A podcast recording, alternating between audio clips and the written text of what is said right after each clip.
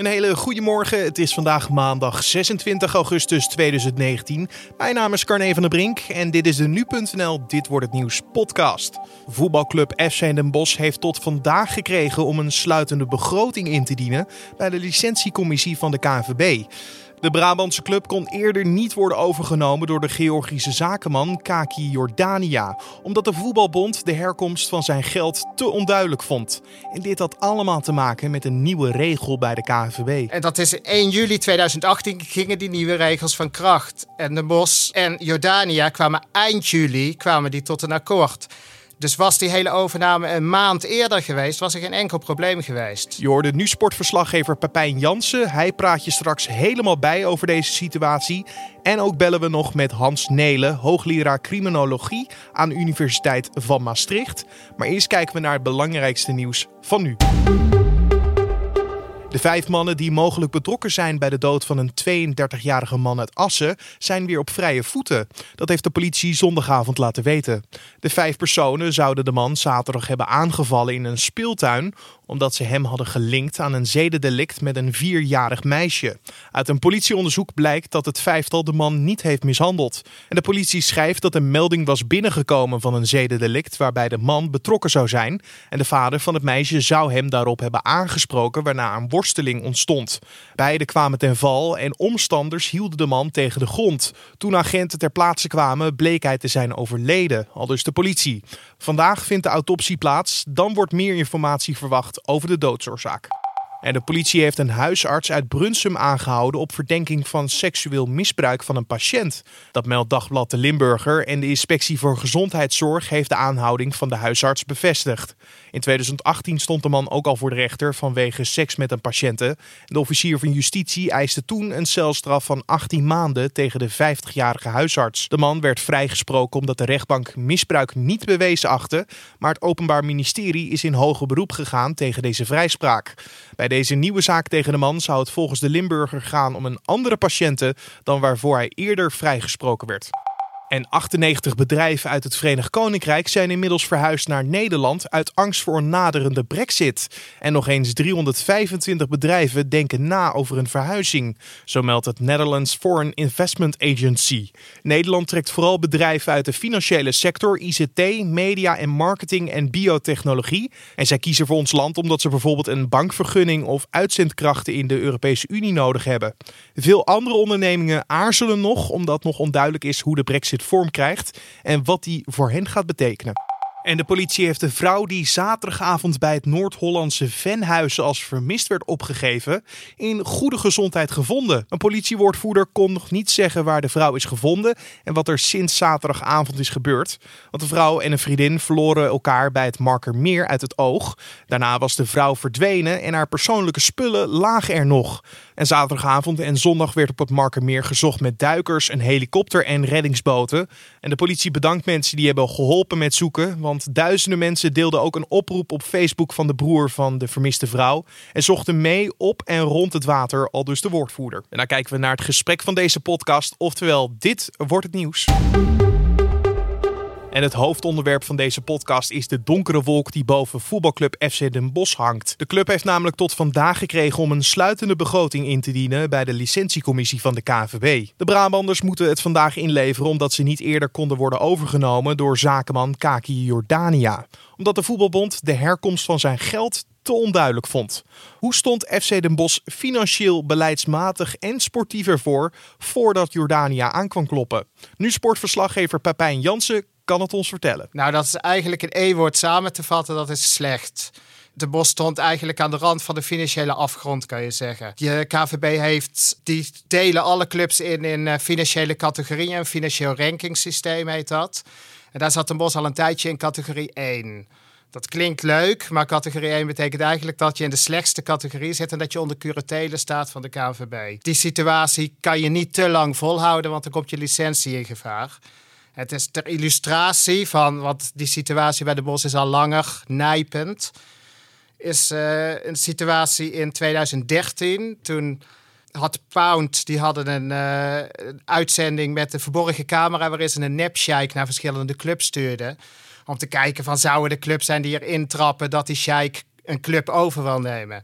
Nou, clubs als Cambuur en Willem II stuurden die sheik meteen weg. En de Bos was de enige club die er serieus op inging. En zelfs met bizarre eisen als gescheiden ingangen voor mannen en vrouwen, geen alcohol, geen homoseksuelen in het team. Zelfs daar ging de Bos serieus in mee in die gesprekken.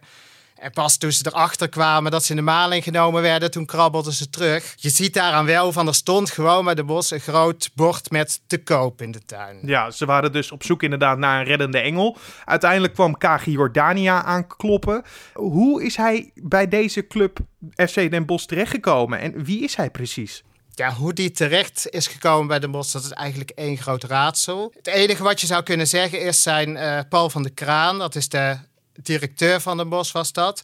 Die heeft in het verleden zaken gedaan toen hij bij Vitesse werkte met de vader van Kaki Jordania. En daarom, dat is de link die naar de Bos gelegd kon worden. Maar het kwam, eigenlijk kwam het voor iedereen als een grote verrassing dat er ineens een Georgische zakenman, want dat is het, dat die ineens interesse in de Bos had en zelfs de club over wilde nemen.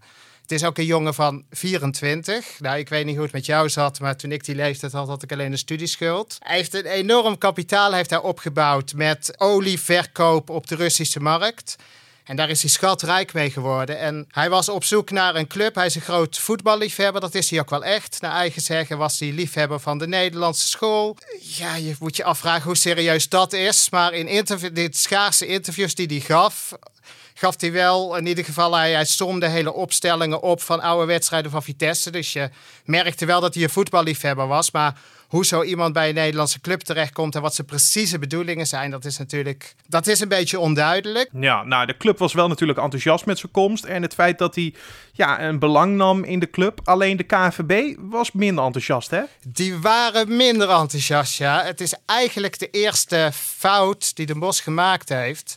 Of waar het misging was eigenlijk de timing. De KVB is met strengere licentieregels gekomen. Dat mensen die een club over willen nemen, of die 25% of meer van de aandelen in handen willen krijgen, die, moeten, die gaan door de keuring, zeg maar, door die check. Die moeten aan strengere eisen voldoen. En dat is 1 juli 2018 gingen die nieuwe regels van kracht. En de Bos en Jordania kwamen eind juli kwamen die tot een akkoord. Dus was die hele overname een maand eerder geweest, was er geen enkel probleem geweest. Dus dat is het gekke eigenlijk van de zaak. Dat laat zien hoe erg Ten Bos de zaak onderschat heeft. De KVB heeft de zaak ook onderschat. Die gaven de indruk van binnen acht tot tien weken is er duidelijkheid en weten we of het een ja of een nee is. Nou, uiteindelijk heeft die zaak zo lang aangesleept dat de licentiecommissie die zich over die zaak moest buigen, die kwam uiteindelijk niet na acht weken, maar na acht maanden met een uitspraak. En dat was dus het nee. Daar ging de Bos tegen in beroep. En vier maanden later kwam uiteindelijk de, de beroepscommissie, gaat zich er dan over buigen. Nog een keer vier maanden later kwam er weer een nee. Dus uiteindelijk stond een Bos en Jordania stonden met lege handen en we waren een jaar verder. Toen zei Den Bos meteen van, ja, we vinden het jammer, maar we zijn ook opgelucht dat er duidelijkheid is. Terwijl Jordania verwachtte eigenlijk dat Den Bos naar het KAS, naar het Internationaal Sporttribunaal zou, zou stappen om tot aan de hoogste instantie proberen om die overname er doorheen te krijgen. Dus daar groeiden de partijen uit elkaar. Hij merkte ook al dat hij niet meer betrokken werd in beslissingen over de verkoop van spelers. Toen heeft hij gedacht van, wat, wat kan ik nog doen? En heeft hij een kort geding aangespannen in de hoop dat hij uh, beslag kon laten leggen op de goederen van Den Bos. Dat is afgewezen door de... Uh, of in ieder geval, Den Bos heeft dat kort geding gewonnen. Maar Jordania kan nog een bodemprocedure aanspannen. Want hij heeft naar verluid 4 miljoen in de club zitten. Je weet niet precies wat zijn beweegredenen zijn. Wilde je een zaak winnen en dan Den Bos toch nog dwingen om naar het kast te stappen of wil hij gewoon ordinair zijn geld terug? Ja, nou ja, FC De Bos heeft in ieder geval gezegd, laten we er in ieder geval samen uh, over uitkomen. Misschien in een, een, gezamenlijk gesprek. Maar laten we even teruggaan naar het feit dat er dus nu in rap tempo een nieuwe begroting gemaakt moet worden. Wat zou er gebeuren als vandaag dus die begroting nog een keer af wordt gekeurd? Nou ja, er is eigenlijk nog geen begroting, geen echt serieuze begroting ingediend. Den Bos heeft door die zaak van de KVB, waar de KVB dus ook een deel aandelen heeft, omdat het allemaal zo lang geduurd heeft, hebben ze uitstel gekregen tot aan vandaag om die begroting in te dienen. Alle andere clubs hebben al lang die begroting ingediend. Je hebt de sluitende begroting nodig om uiteindelijk betaald voetbal te mogen spelen in Nederland. Ja, en als die nieuwe begroting dus niet klopt, dan kan FC Den Bosch een straf krijgen, zoals het verliezen van zijn proflicentie. En je hoorde nu sportverslaggever Pepijn Jansen. Laten we nog even teruggaan naar de Georgische zakenman Kaki Jordania. Stel, zijn kapitaal is inderdaad geen zuivere koffie. Hoe uniek is dit dan in het Nederlands voetbal? Dat vroeg ik aan Hans Nelen, hoogleraar criminologie aan de Universiteit van Maastricht. En hij schrijft regelmatig over de relatie tussen financiële criminaliteit en voetbal. Nou, uit diverse risicoanalyses, en de laatste was uh, van de Nederlandse Bank van een paar jaar terug, is gewoon al, al duidelijk geworden dat uh, die voetballerij, dat een professionele voetballerij, om een aantal redenen een hele aantrekkelijke markt is voor mensen met nou, ook foutvermogen om daarin te investeren. En het lastige is natuurlijk altijd om het foute en het goede geld van elkaar te onderscheiden. Als het zo simpel was, dan, uh, dan waren we snel klaar met de discussie. Dus het, het lastige is dat uh, je er heel goed onderzoek naar moet doen, dat het heel complex is. Maar diverse risicoanalyses laten zien dat die voetballerij zeer kwetsbaar is. En waarom denkt u dat het dan aantrekkelijk is voor ongure types om te investeren in de voetbalbranche? Nou, ja, er zijn een aantal redenen voor. Die, die voetballerij, om te beginnen is het vrij makkelijk om, om die wereld te geld hebt en je klopt aan bij een club in nood, dan gaat de deur al vrij snel wagenwijd voor je open. Uh, het tweede is natuurlijk dat het gerelateerd is aan de cultuur van clubs en de cultuur rondom clubs. Voetbal is, is, een, is natuurlijk de sport uh, wereldwijd. Uh, mensen investeren daar graag in. Het is ook goed voor je prestige, je status. En het is een wereld waarin ook in een aantal opzichten een beetje wordt weggekeken. Want veel mensen, bestuurders, fans, is het vooral om te doen dat de prestaties van de club omhoog gaan. Hebben daar alles voor over. En kijken toch een beetje weg van de, de mogelijkheid van dat er geld binnenkomt, wordt geïnvesteerd in clubs met een wat dubieuze herkomst. Nou, die omstandigheden tezamen, grote vermogens, makkelijke toegang, financieringsstructuren die bijzonder ondergrondelijk zijn uh, en de hele wereld overlopen, ja, dat maakt het allemaal bij elkaar een bijzonder kwetsbare sector. Ja, en hebben we het dan vaak over witwaspraktijken of hebben we het dan ergens anders over? Nou, we hebben het veel over witwaspraktijken inderdaad. En dan gaat het dus inderdaad om wat is de herkomst van het geld wat in die clubs gestoken wordt. En hoe daarmee gespeeld wordt. En daar leent, en dat is een ander aspect wat die voetballerij aantrekkelijk maakt de transferwereld zich ook erg goed voor. Wat je, wat je vaak ziet is dat nieuwe mensen binnenkomen met veel vermogen de club overnemen. En dan ontstaat er ook een enorme carousel. Er komen veel nieuwe spelers in, er gaan een hele hoop spelers weer uit. Uh, door de jaren heen, het is een handelhuis geworden. Als je na een jaar of twee de balans opmaakt, kun je zeggen van luister eens, ik heb veel nieuwe spelers gekocht, ik heb een aantal verkocht. Nou, dit is de balans. Uh, maar je kunt in ieder geval aantonen aan de buitenwereld, luister eens, ik heb mijn geld verdiend eigenlijk door handel te drijven in het voetbal.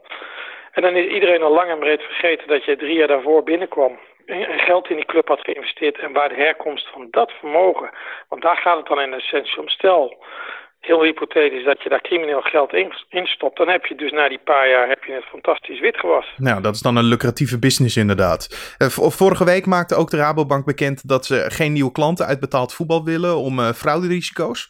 Is dit dan een goede stap om dit soort praktijken uit het uh, Nederlands voetbal te, te? Of ja, is dit eigenlijk maar gewoon meer voor de, voor de bühne en voor de media?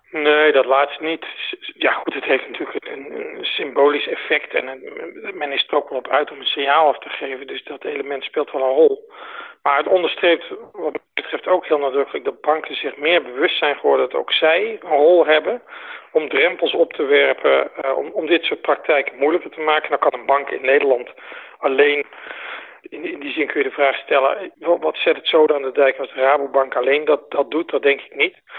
En ik neem aan dat andere banken vandaag de dag ook wat kritischer kijken sowieso naar een cliëntenbestand. We hebben nog niet zo lang geleden de affaire gehad, of tenminste dat de ABN AMRO op de vingers werd getikt door de Nederlandse bank. Doordat ze een, een dossier, dat ze onvoldoende dicht hadden op een eigen cliëntenbestand. Een paar jaar terug hebben we natuurlijk de affaire gehad waar de ING 775 miljoen heeft betaald als vorm van een schikking. Ook naar aanleiding van een witwasverhaal. Dat, dat laat allemaal zien dat uh, de omgeving van die banken, en met name de toezichthouders, de Nederlandse bank, maar ook andere toezichthouders kritischer zijn geworden. Banken zelf ook. Ze zijn veel, zich veel bewuster van het feit van luister, dit is slecht voor ons imago.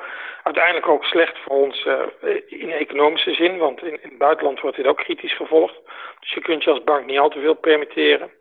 Dus kortom, banken hebben hier een belangrijke verantwoordelijkheid in. Want als het gaat om witwassen en fraudepraktijken, dan gaat de financiering in de regel toch langs banken. En dat banken daar nu zelf de verantwoordelijkheid nemen, in ieder geval dit signaal afgeven, beschouw ik als een positief teken. Je hoorde Hans Nelen, hoogleraar criminologie aan de Universiteit van Maastricht. En natuurlijk heb ik ook contact opgenomen met de hoofdrolspeler van dit alles, FC Den Bosch.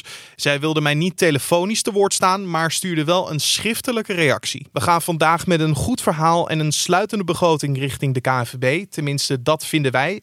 Uiteindelijk is het ter beoordeling aan de licentiecommissie van de bond of ook zij van mening zijn dat onze aangepaste begroting en het plan van aanpak dat daarbij hoort nu in orde zijn. Wij hebben de verwachting dat dit zo is en we hopen zo snel mogelijk na maandag ook formeel het verlossende bericht te vernemen. Feit is dat we de stukken vandaag voor vijf uur met vertrouwen zullen inleveren. Al dus Jan Hein Schouten, voorzitter van de Raad van Commissarissen van FC Den Bosch. Dus we kunnen wel zeggen, dit verhaal krijgt nog een staartje en wordt vervolgd. Als er een update is of we weten meer, laten we het natuurlijk weten op nu.nl. En dan kijken we nog heel even naar de nieuwsagenda van deze dag. Het genootschap van hoofdredacteuren, de Nederlandse Vereniging van Journalisten, hebben samen met RTL Boulevard, RTL Nieuws, NOS, Hart van Nederland, Algemeen Dagblad, De Telegraaf, ANP en Nu.nl een kort geding aangespannen tegen de rechtbank van Limburg en de gemeente Brunsum. Het doel is om openbaarheid van de besloten schouw in het proces rondom de dood van Nicky Verstappen af te dwingen. De rechter doet om 10 uur een mondelinge uitspraak. En Siebrand Buma wordt tijdens een bijzondere raadsvergadering geïnstalleerd als burgemeester van Leeuwarden. De CDA gaf eerder dit jaar zijn positie als fractievoorzitter in de Tweede Kamer op om burgervader van de Friese hoofdstad te worden. En het tennistoernooi de US Open gaat vandaag van start in New York. Novak Djokovic en Naomi Osaka hopen op het laatste Grand Slam toernooi van het jaar hun titel van 2018 opnieuw binnen te halen. Nederlanders Kiki Bertens, Richel Hogekamp en Robin Hazen komen dinsdag voor het eerst in actie. En de drie tennissers bereikten nog nooit de finale week op de US Open. En dan nog even het weer. Het wordt vandaag opnieuw tropisch warm met temperaturen die kunnen oplopen tot 32 graden. Er staat een zwakke tot matige noordoostenwind. En geleidelijk wordt de wind meer noordelijk, wat voor verkoeling zorgt op de stranden aan de westkust. En in het oosten kan vanavond een enkele bui voorkomen. En om af te sluiten nog even dit. Acteur Leonardo DiCaprio gaat met zijn initiatief Earth Alliance zo'n 4,5 miljoen euro doneren om het Amazone regenwoud te beschermen en te behouden houden na de hevige branden die er al weken woeden. Het initiatief gaat het geld verspreiden over vijf verschillende organisaties in het gebied om zo samen met lokale partners en verschillende gemeenschappen het leefgebied daar te beschermen. En het is niet opmerkelijk dat DiCaprio dit doet, want hij maakt zich al jaren hard voor het milieu en gebruikt vaker zijn bekendheid om mensen alert te maken op de veranderingen in het klimaat. En dit was dan de Dit wordt het nieuws podcast voor deze maandag 26 augustus. Je vindt de podcast elke ochtend om 6 uur ochtends op de voorpagina van nu.nl en in je favoriete podcast app. Je kan ons laten weten wat je van deze podcast vindt of vond door een mailtje te sturen naar podcast.nu.nl of een recensie achter te laten in iTunes. Mijn naam is Carne van der Brink. Voor nu wens ik je een hele mooie maandag en tot morgen.